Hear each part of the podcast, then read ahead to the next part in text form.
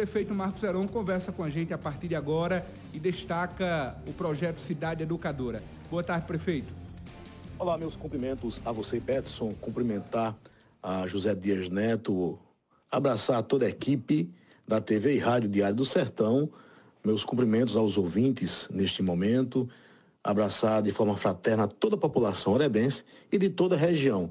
Primeiro, Petros, quero parabenizá-los, parabenizar a TV e Rádio Diário do Sertão, toda a sua equipe, pelo espetáculo de evento ocorrido no último dia 5 de agosto de 2023, sábado passado, no Teatro Ica Pires, na cidade de Cajazeiras, onde houve a realização da entrega de títulos dos melhores do ano de 2022.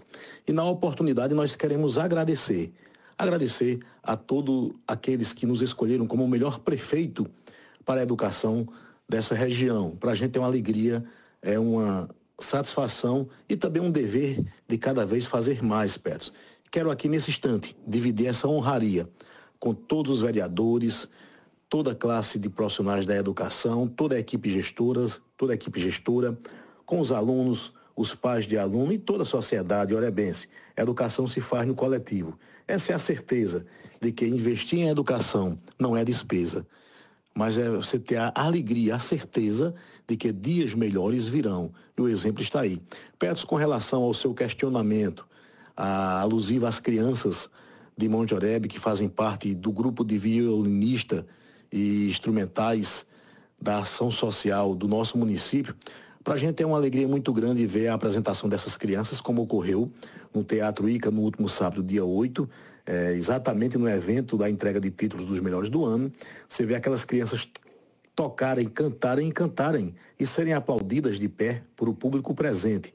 Um público seleto e para a gente isso é um enorme prazer saber desses investimentos que rendem frutos desde 2017, que nós temos um trabalho com mais de 500 crianças e adolescentes no município de Monte Oreb.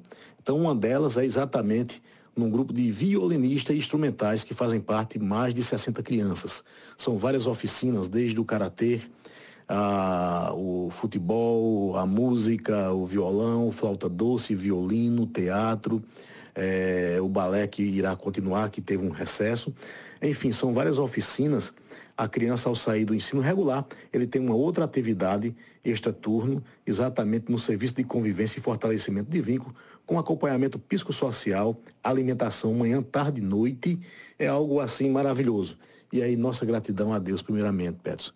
Eu louvo a Deus pela oportunidade de poder servir e estar tá mudando o destino dessas crianças no nosso município. Para a gente é uma alegria muito grande você ver talentos de crianças com 4, 5 anos tocando violino, flauta doce, instrumentos eruditos. É, enfim, muito gratificante isso. É uma alegria que nós dividimos com toda a sociedade orebense. Mais uma vez, nossa gratidão a todos vocês, parabenizar você, Pedro Sazé Dias, pela coragem de fazer um evento grandioso nessa magnitude. Né? E aí, para a gente é uma alegria muito grande. Muito obrigado a você e a todos os nossos orebenses e a todos aqueles que nos escolheram como o melhor prefeito para a educação dessa região.